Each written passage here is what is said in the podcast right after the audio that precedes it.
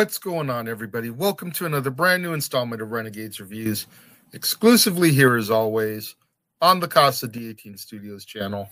I, of course, am your host, the Renegade JJ Williams, and today we're going to pick up the mummy story back where we left off, the first sequel, and we're going to discuss 1940s The Mummy's Hand, starring Dick Foran Peggy Moran, Wallace Ford, George Zucco, Cecil Kellaway, and Tom Tyler in the role of Kharis the Mummy.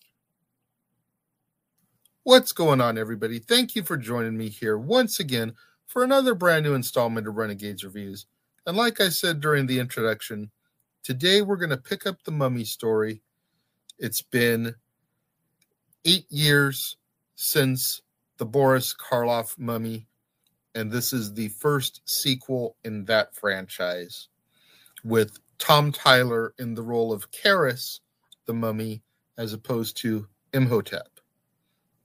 And our movie opens in Egypt as Andoheb travels to the hill of the seven jackals in order to answer the royal summons of the high priest of Karnak. The dying priest of the sect imparts the story of Kharis to Andoheb, which involves the theft of sacred Tana leaves, which can restore life to the deceased princess Ananka, whom Kharis secretly loves. Kharis's penalty upon being discovered was to be buried alive, without a tongue, and the Tana leaves were buried with him. During the cycle of the full moon, the fluid from the brew of the Tana leaves is to be administered to the creature in order to help keep him alive. It takes three leaves to just keep him alive. Now, should despoilers enter the tomb of the princess, a fluid of nine Tana leaves will restore full movement to the mummy. Meanwhile, in 1940, a down on his luck archaeologist named Steve Banning and his sidekick, Babe Jensen, discover the remnants of a broken vase in a Cairo bazaar. Steve is convinced that it is an authentic, ancient Egyptian relic. And his interpretation of the hieroglyphics on the piece lead him to believe that it contains clues to the location of Princess Ananka's tomb. With the support of the eminent Dr. Petrie of the Cairo Museum, but against the wishes of Andoheb, who is also employed by the museum. Steve seeks funds for his expedition. Steve and Babe end up meeting an American magician, the great Solvani, who agrees to fund their quest. However, Solvani's daughter, Marta, is not as convinced. Thanks in part to a prior visit from Andoheb, who brands the two young archaeologists as frauds. The expedition departs in search of the Hill of the Seven Jackals, with the Solvanis tagging along. In their explorations, they stumble upon the tomb of Kharis, finding the mummy along with the Tana leaves, but they find nothing to indicate the existence of Princess Ananka's tomb.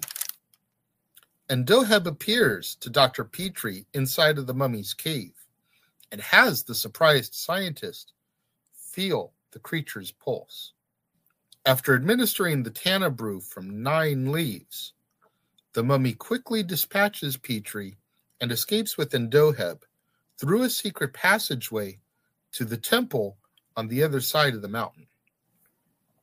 The mummy continues his periodic marauding about the camp, killing an Egyptian overseer, and eventually attacking Solvani and kidnapping Marta. Steve and Babe set out to track Kharis down, with Babe going around the mountain and Steve attempting to follow the secret passage that they have discovered inside of the tomb. But Andoheb has plans of his own. Enthralled by Marta's beauty, Andoheb plans to inject himself and Marta with the Tana fluid, thereby making them both immortal. Babe arrives just in the nick of time and guns down Andoheb outside of the temple, while Steve attempts to rescue Marta. However, Kharis appears on the scene, and Steve's bullets have no effect on the immortal creature. Marta overheard Andoheb tell the secret of the Tana fluid and tells Steve and Babe that Kharis must not be allowed to drink any more of the serum. So, when the mummy raises the Tana serum to his lips, Babe shoots the container from his grasp, causing him to drop it to the floor. And Kharis attempts to ingest the spilled life going liquid.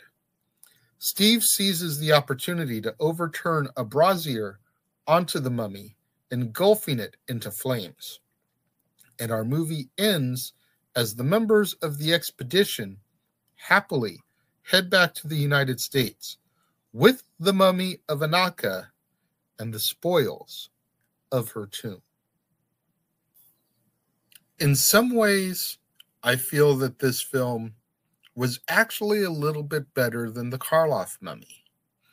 And it's very rare that a sequel is superior to the original. We discussed it a little bit with Bride of Frankenstein.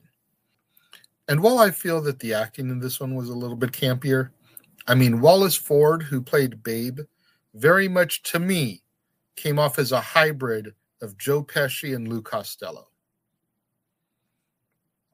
And I'm not talking Joe Pesci like the straight up gangster Joe Pesci from like Goodfellas and Casino and all that stuff. I'm talking more like The Super and Home Alone and some of his more comedic roles where he tries to convey that tough guy image that he's known for for the casinos and the Goodfellas and those type of films, the mob movies. But it just doesn't come off the same. It comes off like, dude, you're like five foot nothing. No, I I don't trust you as a tough guy. No, I don't believe you. Babe tries to come off as that tough guy, but he ends up coming more off like Lou Costello, who we'll get into a little bit later in the month with Abbott and Costello meet Frankenstein and Abbott and Costello meet the mummy. It just it was fun watching him. He was probably my favorite character of the whole movie, if I'm being honest.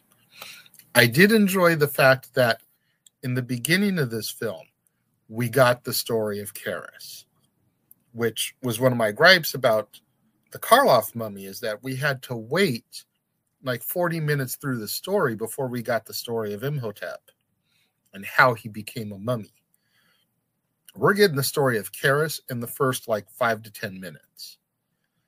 And I liked that because now you've set up who Kharis is, why he's doing what he's doing. And it makes you connect a little bit more with the creature. Not necessarily make him sympathetic, because you don't want your monsters to all be sympathetic. You want them to be monsters, but you care more because you understand their motives. So I did like that. Um, Tom Tyler, I thought, did a decent job as the mummy. You know, he actually was in a mummy costume for the majority of the film, whereas Karloff is Imhotep. By the time we meet him, he's been unraveled and he looks like a human. You know, he's walking, he's talking, he's distinguished.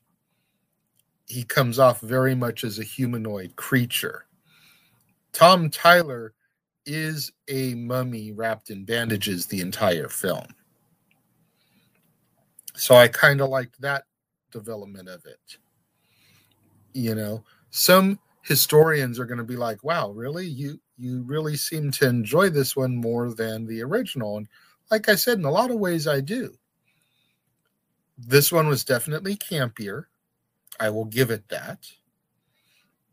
The acting was a little bit more over the top, but we're in the 40s now. You know, it's not going to be all the same as the 30s. We're in a new decade. And things are going to begin to evolve from here as we continue going through the Universal monsters. So, with that being said, when it comes to my rating for the mummy's hand, which maybe that's the one thing that I can gripe on, is I don't really understand why it was called the mummy's hand. It had nothing to do with a hand or even using the term as like assistant, you know, someone who lends a hand, gives a hand, you know, a hired hand. Nothing like that. So I, I don't really get the title, but I, I thoroughly enjoyed this one. And I feel like I would rather sit down and rewatch this one at any given time as opposed to sitting down and rewatching the Karloff one, if I'm being 100% honest. It's not a five star movie by any stretch, but I think I'm going to give this one four out of five. I thoroughly enjoyed this film, and I had never seen it. I have never seen any of the movies in the Mummy line before. So all of these are new to me. And I really enjoyed this film for what it was. It was a decent sequel. We have three more Mummy sequels that we're going to get to, plus the Abbott and Costello Meet the Mummy movie that we'll touch on in the next 18 days, 19 days over the course of the month. And I felt like this was a good way to pick up the story and move it forward. A little bit progression is a little bit of the same because at the end of the day, a lot of the backstory of what happened to Kharis very much is the same stuff that happened in Imhotep. Different reasoning, pretty much reshot footage because it's a different actor but scenes and everything are very similar. But it's where they went from it and where they established it in the timeline of the movie that I just feel make the movie flow better. Four out of five stars for me when it comes to the mummy's hand. I'm curious, what do you guys think out there? Those of you that have seen it. Pop, I know you're watching this because you watch all of these Universal Monster movies for me. I'm curious to know what you think of the mummy's hand. And if you've got to go back and rewatch it before you let me know, do that because I'm curious. But four out of five stars for me. What do you guys think? Those of you out there that have seen it before, that are watching the premiere, leave your thoughts and comments over here. Those of you that are watching it on demand later in the day, leave your thoughts and comments down here. Whatever you do, though, when you get out there on social media, let's try to get those hashtags trending hashtag Casa D18 Studios, hashtag Renegades Reviews, hashtag Renegade Returns, and of course, the ever popular hashtag Shenanigans. Merchandising. Merchandising? What's that? Merchandising. Come, I'll show you. Merchandising, merchandising, where the real money's made. Make sure you guys tune in tomorrow, right back here on the Casa D18 Studios channel for another brand new installment of Renegades Reviews. When we take a look at my favorite Universal monster of all time, 1941's The Wolfman, starring Lon Chaney Jr., Claude Rains, Warren William, Ralph Bellamy, Evelyn Ankers, Bela Lugosi, Maria Ouspenskaya, and Patric Knowles. You're not going to want to miss out on that one tomorrow. Right back here on the Casa D18 Studios channel. Right back here on an all new Renegades reviews when I sink my teeth into the Wolfman. To all my loyal fans and viewers out there tuning in for the premiere, leaving your thoughts and comments over here. Thank you very much. I greatly appreciate each and every one of you. Likewise, all my loyal fans and viewers out there tuning in just a little bit later in the day, watching on demand, leaving your thoughts and comments down here. Thank you very much. I appreciate each and every one of you. I appreciate all my loyal fans and viewers out there that tune in on a regular basis. Show me that love. Show me that support. Go back to the archives.